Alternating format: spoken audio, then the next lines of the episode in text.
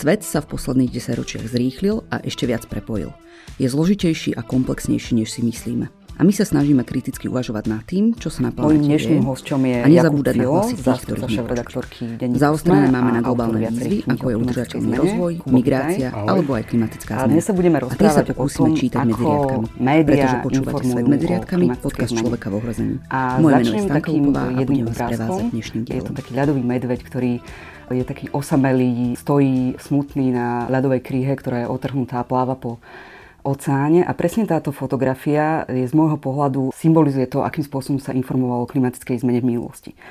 A ako keby sme zabúdali na to, že sa to týka aj ľudí, celý čas sme to rámovali ako nejakú envirotému. Kedy u teba prišlo také precitnutie, že toto, nie je, že toto sa netýka iba životného prostredia, iba tých ľadových medveďov, ale týka sa to aj nás? Veľmi dobré, že si vytiahla práve túto fotografiu, lebo presne to je to, že aj ja by som kedysi tú klimatickú zmenu alebo klimatickú krízu zobrazoval takýmto spôsobom. Ale samozrejme, ono sa to výrazne neposunulo. U mňa ten zlom nastal, teraz už rekapitulujem zhruba pred troma rokmi, kedy vlastne tiež pod nejakým ako keby aj ako osobnou zmenou, osobným vnímaním celej tej situácie a nejakým ako hlbším ponorením do celého kontextu tej témy som vlastne pochopil, že to nie je o ľadových medveďoch a o pár ľadovcoch a o trochu sucha, ale že to je vlastne ako keby veľmi komplexný problém, ktorý bude mať akože zásadné dopady na ekosystémy, ale pre nás bude mať oveľa zásadnejšie dopady na tie ľudské systémy, na sociálne, politické systémy. A ja som začal v redakcii vtedy rozprávať, že proste poďme sa viacej venovať klimatickej zmene. Veľmi som dúfal, že budeme mať na to nejaký úplne samostatný tým, ale to bolo pred už skoro takmer troma rokmi. A potom som bol na takej ceste, ono to v kontexte klimatickej zmeny ako znie zaujímavo, lebo som tam šiel letecky samozrejme a bol som v Indii a bol som v indickom Himaláji, kde som ako keby bicykloval po tom regióne a tam som si vlastne prvýkrát e, uvedomil, keď som videl tú ako keby extrémnu chudobu v, v kombinácii a vtedy bolo tam napätie medzi Indiou a Pakistanom, takže tam bolo hrozne veľa vojakov, to napätie vlastne je kvôli hraničnému pásmu, ale za tým je veľký konflikt ako keby o vodu a o povodia, povodia v tých himalajských riek. A tým som si vlastne uvedomil, že aký to naozaj môže byť problém pre nejaké skupiny obyvateľov a vtedy som sa ako keby úplne ponoril cez to, že som začal vnímať tú klimatickú zmenu inak a ako snažil som sa to nejakým spôsobom preniesť aj do toho môjho pracovania s tou témou. Čiže vlastne si prišiel z Indie a povedal si v redakcii a poďme, ideme sa venovať klimatickej zmene, alebo ako to tam bol, prebiehalo? Nebolo to úplne takto. Ako ten proces bol, bol veľmi postupný. Samozrejme, obrovská výhoda tej redakcie sme je v tom, že ako keby veľká časť z nás je tam nastavená tak, že to vnímame tú klimatickú zmenu ako problém. Ono tak postupne prichádzalo. Hej? A my sme sa všetci stále viac a viac rozprávali o tom, že musíme sa tej téme venovať, je to pre nás dôležité sami sme nevedeli aj doteraz tým bojujeme, ako tú tému uchopovať. Hej, o tom sa asi budeme rozprávať ďalej. Ale začalo to byť oveľa viac prítomnejšie v tom spravodajstve, v tých výstupoch a je to dané aj tým, že vlastne zmotňujú sa prejavy klimatickej zmeny. Aj tie prírodné, ale už to začíname vidieť aj na tých spoločenských tento rok ako keby definitívne. Takže nedalo by sa povedať, že ja som prišiel z nejakého tripu, alebo niekto z nás proste prišiel do a povedal, že teraz, hej, že ono to tam bolo, rástlo to, rástlo to, až zrazu sme sa proste pristihli pri tom, že, že áno, máme tam veľkú časť ľudí, ktorí sú veľmi senzitívne na tieto témy, majú podporu z, z vedenia redakcie. My ako sme sa vždycky snažíme pracovať s tým, že nechceme byť aktivistické noviny a táto téma trochu zvádza k tomu byť angažovanejší, ako je povedzme aj pre novinárov v slovenskom prostredí priateľné, ale veľa sa o tom rozprávame a tým pádom vlastne stále a stále viac hľadáme spôsoby, ako o tom rozprávať tak, aby tá téma bola prítomná v tom spravodajstve a nie len ako jednotlivosť, teda nie len ako ľadový medved na kryhe, ale aby to bolo ako keby kontextuálne rozprávanie o tej téme. Niekde horí, no tak ako ľudia majú radi zábery toho, ako niečo horí, no ale prečo horí. Niekde sa prejavujú povodne, no tak ale nie je to o tom, že veľa napršalo, ale prečo veľa napršalo, aký to má vplyv na ľudí, ako sa dá tomu predchádzať a teda a teda. Takže ono to bolo vlastne také, že akoby kolektívne rozhodnutie, nebolo to, lebo e, keď si zoberiem teba ako jednotlivca, tak mám pocit, že ty si tá tvár, ktorá to nejakým spôsobom zasme väčšinou tlmočí, jednak, ako jednak tvojimi stĺpčekmi, ktoré o tom píšeš, potom knihami a tak ďalej. A samozrejme vnímam aj ostatných, ako o tom píšu, ale predsa len teba som mala za takého klimatického lídra v tom smečku, takže bolo to skôr kolektívne. Tak. Ako ono je prirodzené, že novinár je nositeľom nejakej témy. Beata Balogová je nositeľom ako keby ľudskoprávnej témy, slobody médií a podobne. Niekto je špecialista na kauzy, niekto je špecialista na nejakú ekonomiku. A jasné, že aj prirodzene osobne, ale aj v tom, že v tej redakcii vlastne bol voľný priestor pre túto tému, som, ho, som ju ja vyplnil. Hej. Ale ono to tak super znie, hej, že ako ja som líder v tej, tej téme, ale mám tam kopec kolegov, ktorí vlastne ako aj sami rovnakým procesom ako ja, že, že osobne, ale aj z toho, že sa vlastne, vlastne v tej redakcii intenzívne bavíme, tak sú do toho vlastne zapojení stále viac a viac. A z okolností to povedal môj bývalý šéf Peter Šabata, ktorý je v Českom rozhlase, ktorému sa deje veľmi podobný proces, že prenikol do tej témy a on povedal takú krásnu vetu, že kto sa naozaj začne zaoberať klimatickou zmenou a pochopí vážnosť a rozsiahlosť toho problému, tak voči tomu nemôže byť lahostajný. A to sa prirodzene deje aj tým novinárom a v tej našej redakcii je to ako, ako keby veľmi cítiť. Pýtam sa na to e, aj kvôli tomu, že som sa snažila predstaviť si e, takú situáciu, že teraz povedzme, že to vedenie denníka sa až tak nezaujíma o klimatickú zmenu a teraz príde nejaký Kubo, radový redaktor a povie svojmu editorovi, tak poďme riešiť tú klimatickú zmenu a ten editor mu e, jednoducho povie, a to ľudí až tak nezaujíma. Či vnímaš to, že tá pozícia, ktorú máš a povedzme to vedenie, ktoré tu tam podporuje, tak robí výraznú zmenu v informovaní o takej dôležitej téme? Áno, určite to tak je. Zároveň sú to ale spojené nádoby. Sama dobre vieš, že v tej novinárčine to niekedy funguje tak, že, že príde reportér s nejakou možno svojou srdcovou témou a nemusí to byť nevyhnutne srdcová téma, môže to byť zaujímavá informácia a teraz ju predstaví svojim editorom alebo vedeniu a oni na prvé počutie povedia, že a, to je blbosť. A teraz je na sile toho jednotlivca, že či vie tú tému predať. Ono to veľmi akože tak hlúpo znie, keď sa bavíme o médiách, o ktorých všetci máme pocit, že majú byť verejnoprávne. No ale on, on musí presvedčiť tú svoju redakciu, tých svojich šéfov, tých, akože celý ten ensemble, že toto je dôležitá téma, poďme sa, sa jej venovať. Ja som mal v tom výhodu, že som to už robil ako keby z tej pozície stredného riadenia, ako keby, hej. Že mal som síce na svoju šéfku, ale ju som už moc presvedčať nemusel, lebo ona to ako keby chápala. A Skôr som mal častokrát taký zaujímavý, nie že problém, ale skôr v tom úvode niektorí kolegovia z tej, z tej redakcie, tí spodní, keď som prišiel, že veď poďme robiť toto, tak povedali, že no, ani sa mi do toho nechce, ani sa do toho v tom moc nevyznám. A to, čo si presne povedala, že a či to tých ľudí zaujíma, hej, a to je asi samostatná na kapitola, tak hralo to tam. Ale klimatická zmena má žiaľ Bohu, ale z novinárskeho hľadiska chvala Bohu jednu veľkú výhodu, slež nevýhodu, že je stále viditeľnejšia. Tých prejavov je viac, tých príbehov je viac. Tých príbehov ľudí, že už to není len ten ľadový medveď, hej, ale je to ten človek, ktorý proste prišiel o dom, alebo prišiel o blízkych v Česku napríklad, alebo v Nemecku prišiel o majetok. Ja sa ešte vrátim presne k tomu zlomu, že kedy sa o klimatickej zmene začalo písať oveľa intenzívnejšie. E, naša kolegyňa v Svet medzi riadkami Pavlína Meluchová nám spravila výbornú analýzu, pozrela si e, mediálne výstupy šiestich e, médií na Slovensku. Ide o miekotvorné spektrum plus jeden bulvárny časopis a prišla na to, že za posledných 10 rokov, keď si pozrieme graf, tak vlastne od roku 2011 do roku 2017 sa o klimatickej zmene neinformovalo skoro vôbec, tých správ bolo minimum a potom zrazu prišiel taký obrovský skok, asi 5-násobne sa to zrazu zvýšilo z roka na rok a ja som sa snažila zamyslieť nad tým, že čo sa to tam vtedy dialo. To už začal, začal byť asi čas, keď prišli Fridays for Future, keď prišla Greta a vtedy sa to proste v tých médiách zlomilo.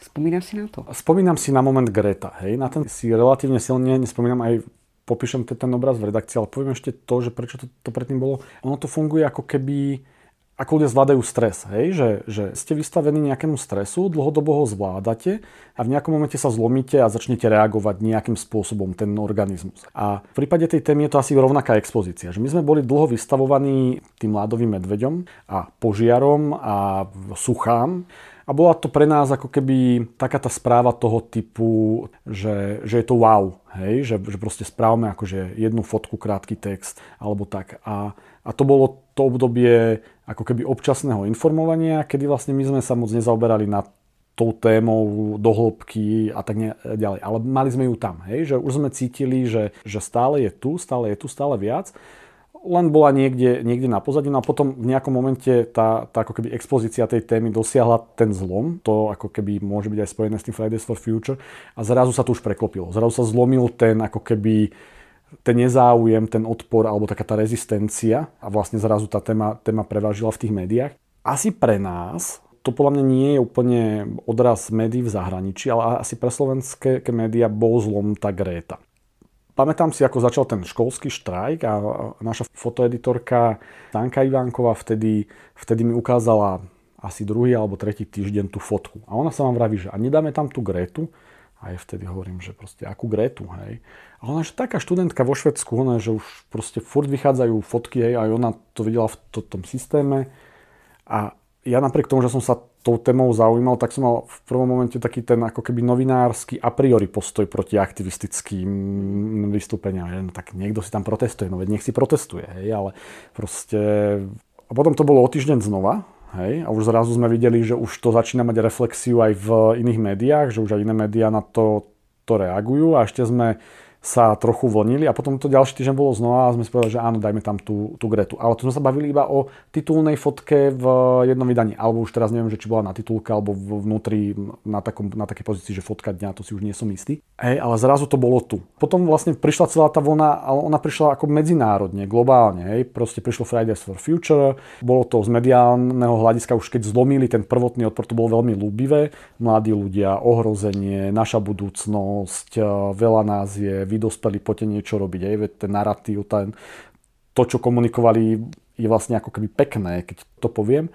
A tým, že vlastne dlhé tie roky predtým, tam tá expozícia bola, tak zrazu nejaká časť novinárov pochopila, o čo ide. A teraz pochopila, to znie tak, ako keby predtým dovtedy boli nejakí zadubenci, hej, ale proste zrazu pochopili, že tá téma je tu. A vlastne dokázali veľmi rýchlo zmotniť všetko, čo sa za tie roky učili, ale potrebovali postrčiť. No. A to, keby sme šli viac do tej mediálnej teórie, tak to častokrát funguje, hej, že ako aj tí médiá potrebujú postrčiť, aj tí zodpovední potrebujú postrčiť a tu sa to udialo. A na Slovensku ku definitívne.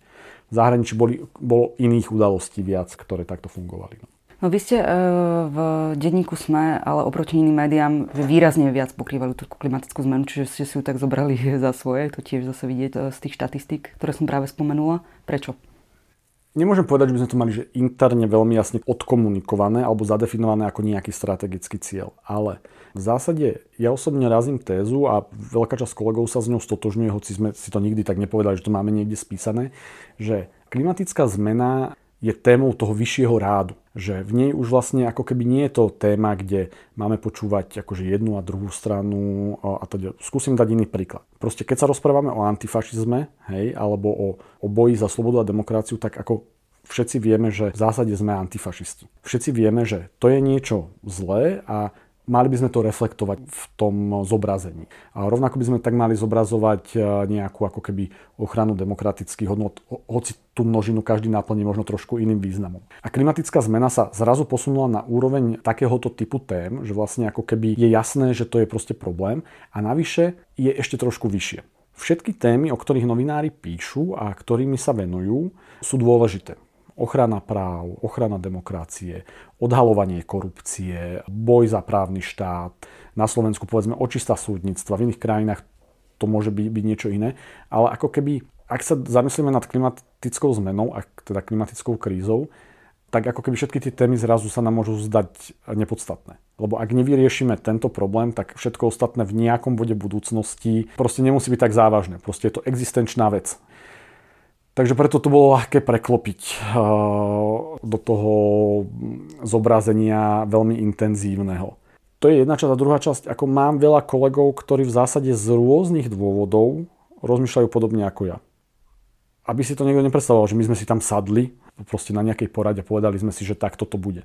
Ono to veľmi prišlo spontánne a skôr my sa ako veľmi spontánne chápeme v tom, ako tú tému chceme pokrývať chápeme sa v tom, že ju chceme pokrývať celkom intenzívne a že je pre nás dôležitá a už v tých mnohých veciach vlastne sa nemusíme ani dohadovať. Že už to je také, že áno, toto sa deje, áno, musíme sa na to pozrieť aj z, to, z tohto pohľadu. Alebo proste vyjde správa IPCC, tak ako vieme, že pre nás to není ako malá agentúrna správička o tom, že vyšla správa, ale že sa ideme na ňu pozerať ako keby do hĺbky, ideme k nej spraviť rozhovor a to a zrazu proste po, po tom čase nejak sa o tom nemusíme rozprávať, proste je to tam. Častokrát si ľudia to riešenie klimatickej zmeny spájajú so separovaním odpadu. A chcem sa opýtať, že či to nie je tak trošičku takýto zjednodušujúci odpustkový narratív aj našou zásluhou ako médií, že či že kde sa toto vzalo? Že si myslíme, že stačí separovať odpad, aby sme vyriešili takú komplexnú tému.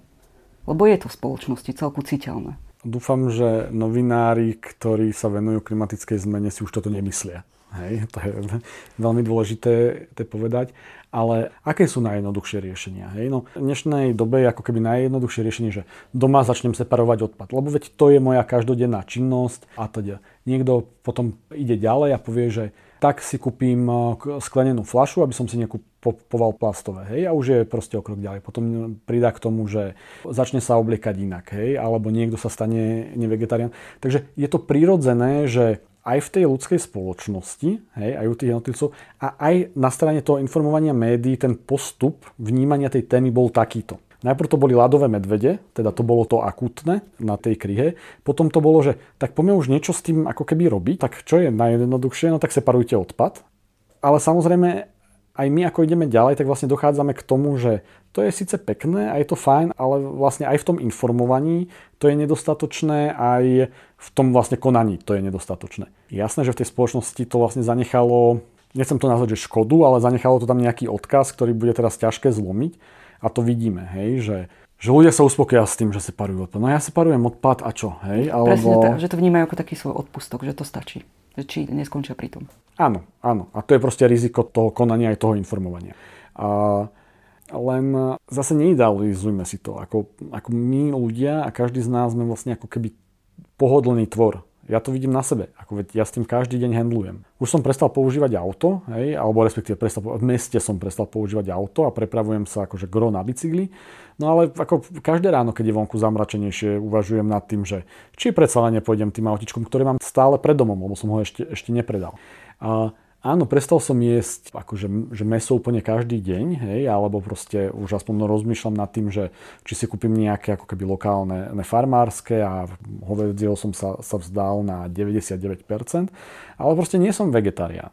A teraz ako keby ľudia, ktorí už ako keby pochopia, že klimatická zmena je o nejakom akože zásadnej transformácii, nie ako keby osobnej, ale spoločenskej, tak v zásade, či sa nedostanú do toho, že takto mi to je, je pohodlnejšie. Hej? Že vlastne stačí mi len separovať. No.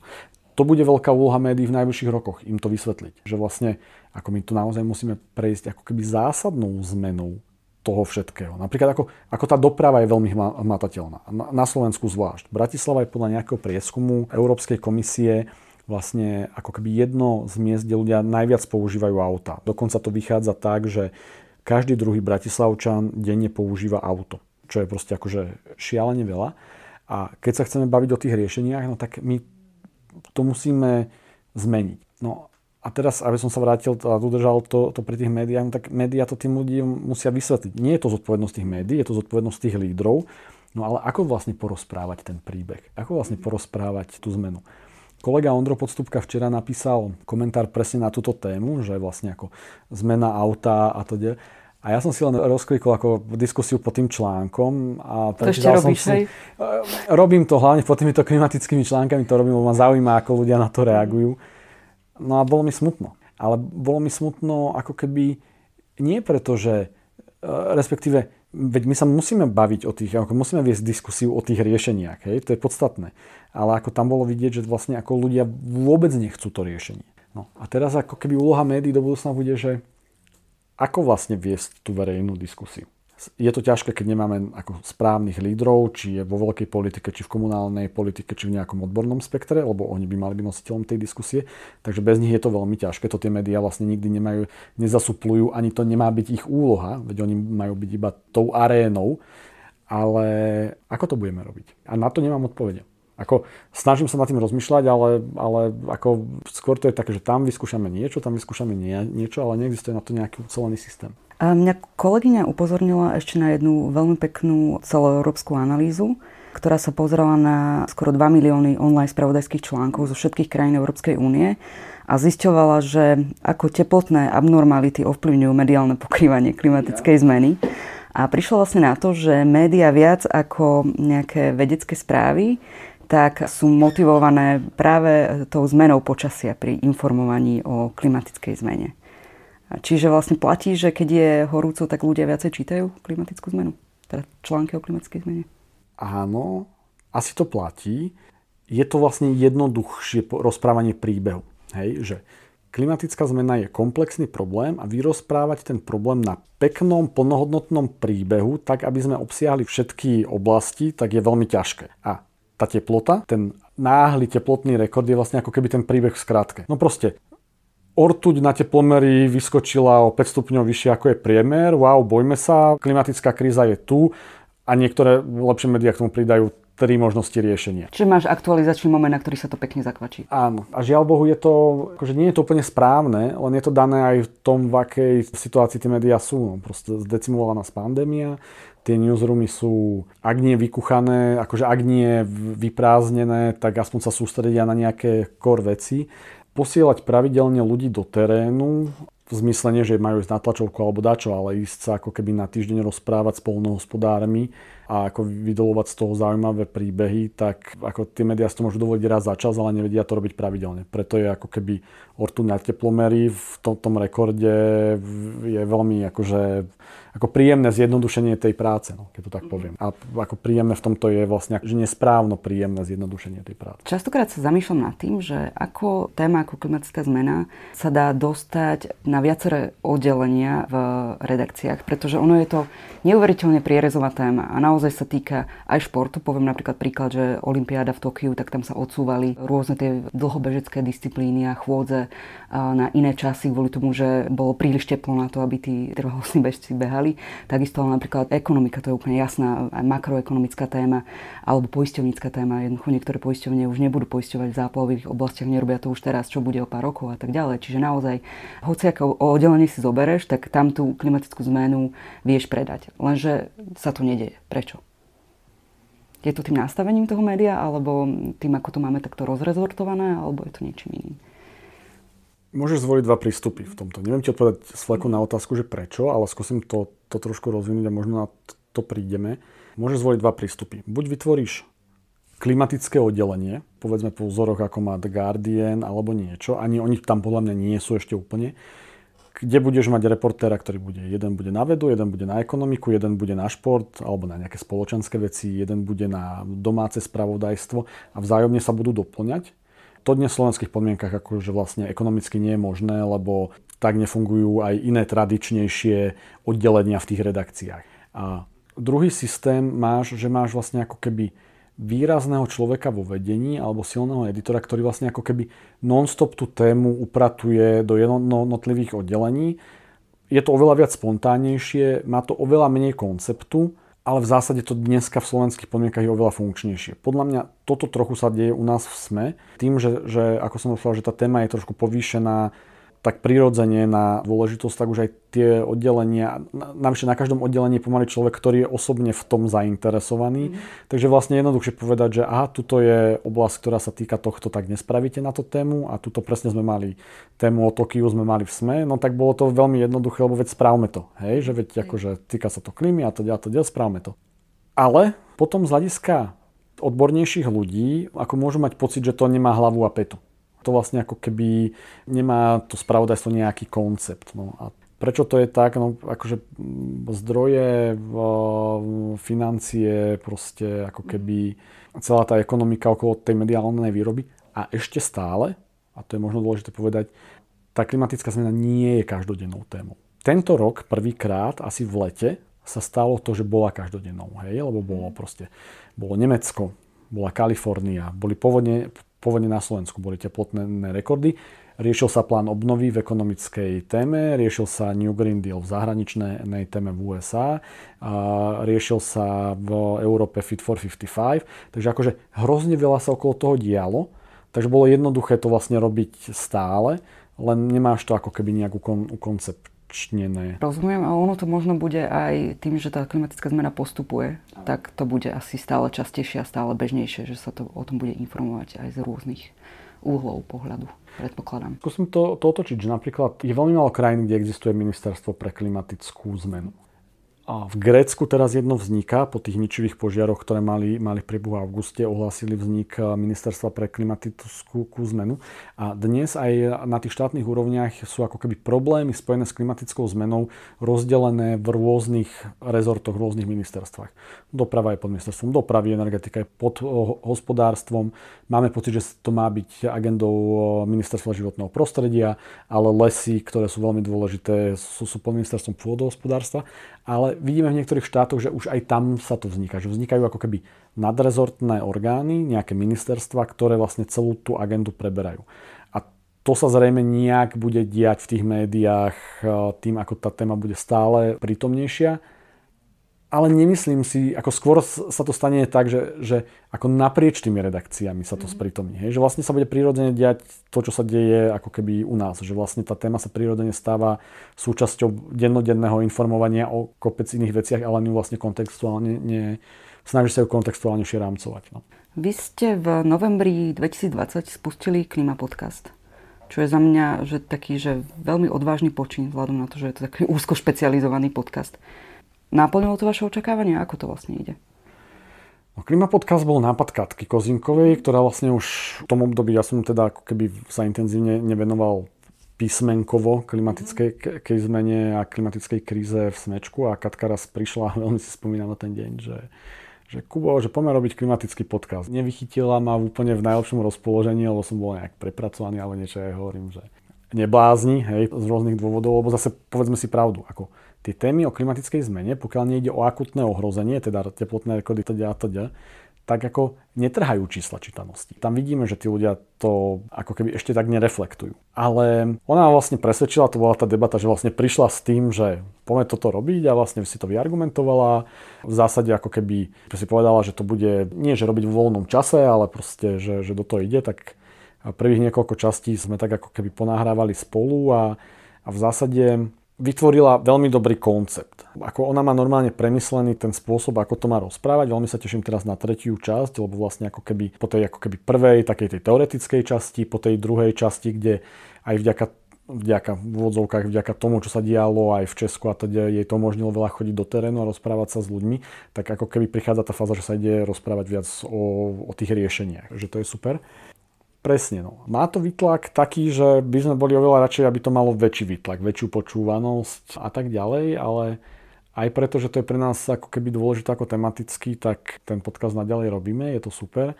Zároveň sa nám podarilo na to zohnať ako keby partnera, čo je tiež ako keby nový trend aj v rámci tých médií, že sú firmy, ktoré sú ochotné ako keby sponzorovať tento typ obsahu, hej, alebo proste umiestňovať svoju, svoju reklamu do, do toho typu obsahu. Takže vlastne ako keby dáva nám to zmysel. Je to dôležitá téma, má to nejakú ako keby nie až takú vysokú počúvanosť, ako by sme chceli, ale ako keby nejakú dostatočnú a zároveň to máme ako keby pokryté výrobne. Takže z hľadiska toho média to je vlastne ako keby dobrý výsledok a navyše je to veľmi dobrý produkt. Technicky a obsahovo. Takže je super, že ho máme. Dobre, ja ešte dodám, že Katka tu mala byť dnes s nami, pretože som vás chcela mať ako kombo. teba ako človeka, ktorého som vnímala, že tú tému aktívne tlačíš a Katku ako moderátorku Klima podcastu a teda aj tvorkyňu. Takže vás mu pozdravujem a nemohla prísť kvôli tomu, že je chorá. Ale ty si načrtol to partnerstvo s firmami. Ja tu mám jednu otázku a ja sa odvážim sa ju položiť. Britský Guardian si pred rokom rozhodol, že nebude uverejňovať reklamu firiem, ktoré podnikajú v oblasti fosílnych palív. A ja sa chcem pýtať, že či je na niečo takéto pripravený slovenský mediálny trh. Nemyslím si, že je na niečo takéto pripravený slovenský mediálny trh. Je to dané veľkosťou toho trhu. Britský Guardian je ako keby jedno z najvýznamnejších britských, ale svojim dosahom aj medzinárodných médií a tým pádom vie diverzifikovať svoje príjmy. Preto je oveľa jednoduchšie pre ňu povedať, že nejaký čas, nejaká časť tých príjmov, ako ju, ju tvrdo odstavím a vie to nahradiť niekde inde. nám sa častokrát stáva, že nám ako keby niektorí ľudia vytýkajú, že ako keby by sa veľa venujeme klíme a, teda, a zároveň mávame inzeráty od automobiliek. Tá odpoveď je v zásade taká a možno vyznie trochu alibisticky, ale budem v tom veľmi úprimný, že tá redakcia je dnes ako keby striktne oddelená od, od inzertného oddelenia. Takže ja častokrát vlastne neviem, aký inzerát je umiestnený v ktorom produkte a v, v akom prípade. V prípade Klima podcastu by som asi chcel vedieť a zasiahnuť do toho, že aký je ten partner a pokiaľ si spomínam, tak tým partnerom je, je jedna zo slovenských bank, kde ako keby nerobíme analýzu, že či tá banka investuje do nejakých fosílnych projektov alebo niečo, ale vieme, že tá inštitúcia ako keby dlhodobo podporuje zelené projekty aspoň v tej verejnej oblasti. Takže týmto je pre mňa, pre mňa vyriešené. No a žiaľ, ten trh nám proste nie je na to pripravený. Samozrejme, ako keby médiá dneska hľadajú model, možno by na to lepšie odpovedal inak, alebo inak by na to odpovedal niekto z denníka N, kde majú oveľa viac ten model postavený na predaj predplatného, ale sú to sú oveľa menšou firmou ako Petit Press a my ten model tak postavený dnes nemáme. Keby som mal povedať úplne osobne, tak veľmi by som si prijal, aby to tak bolo, ale zároveň si uvedomujem tú ekonomickú realitu. Takže úplne úprimne poviem, že v zásade tú tému ani neotvárame u nás, lebo ešte tam nie sme. Hej. Snáď tam niekedy budeme, hej, že nám to umožní ekonomická situácia a aj proste iné okolnosti, ale ešte tam zďaleka nie sme. A ja mám vlastne už iba jednu poslednú otázku. Tento podcast bude zároveň aj učebnou pomôckou pre študentov katedry žurnalistiky. Ja sa ťa chcem opýtať, že čo by si odporučil ľuďom, mladým ľuďom, ktorí sa chystajú do praxe a možno už aj vnímajú tú klimatickú zmenu a už teraz si hovoria, toto je niečo, o čom by som chcel informovať. Veľa, veľa čítať veľa, veľa čítať. Tá téma je proste brutálne komplexná, hej. Takže ako nezúžiť si tú tému na skratky. Novinári pracujú so skratkami a to vás určite, akože, alebo to tých ľudí určite učili v škole a všetci novinári to robíme, definitívne.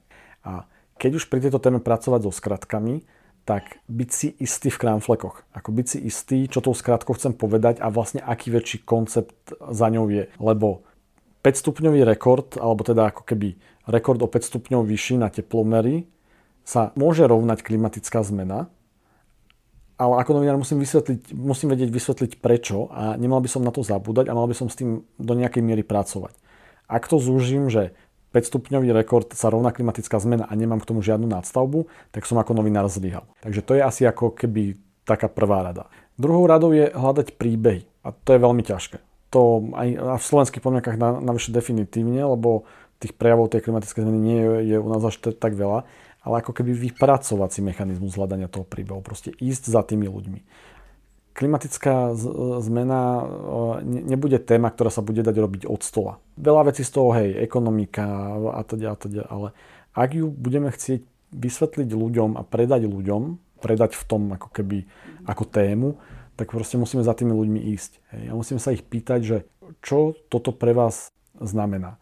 A je to zrada a vysvetlím to na príklade polnohospodárov a sucha, že aj tí ľudia častokrát nechápu to spojenie. Keď polnohospodár v úvodzovkách ako keby pláče, lebo mu sucho zdecimovalo úrodu, tak on rieši svoj akutný problém. Rieši to sucho v tom danom roku. Častokrát ako náhle vyrieši tento jeden problém, tak už nerozmýšľa nad tým komplexom, prečo sa to stalo, hej, nad tou klimatickou zmenou. A to novinári budú musieť začať vedieť, ako keby dobre s tým pracovať a spracovávať treťou takouto všeobecnou radou, no tak e, proste na to treba začať robiť, hej, že treba byť v tom odvážny, lebo bude to jednoduchšie, ale ako stále vás dokáže odradiť ako keby veľmi veľké bariéry z rôznych strán. A jedna na strane publika, že máte pocit, že tá téma, ako keď budete robiť show business, alebo budú robiť proste bulvár, tak sa bude ako veci čítať viac. Je to veľa ťažšie na spracovanie a zároveň sa ako stretnete s pomerne veľkou dávkou hejtu. Ten hejt je menší ako keď píšete o očkovaní, je stále menší ako keď píšete o právach žien a gender, ale je, ako keby som to dal do nejakého poradia, tak asi v treťom poradí je, keď ako píšete o klimatickej zmene. Tak sú ľudia naštvaní? Je tam časť diskutujúcich a časť tej, tej verejnosti, pre ktorých ste ako keby nie je dobrý novinár a vedia vám to veľmi intenzívne dať najavo. Hej. Samozrejme sú, sú témy, kde to je oveľa, oveľa striktnejšie. Dobre, tak týmto to aj uzavrime. Uh, môjim dnešným hostom bol Jakub Filo z Denníka Sme. Ďakujem, Ďakujem že si prišiel. Ďakujem aj ja. A týmto podcastom vás prevádzala Stanka Lupová. Počúvali ste podcast Svet medzi riadkami. Ak máte akékoľvek otázky, tak nás neváhajte kontaktovať na mail, ktorý nájdete v popise pod podcastom. Ďakujem pekne, do počutia, majte sa.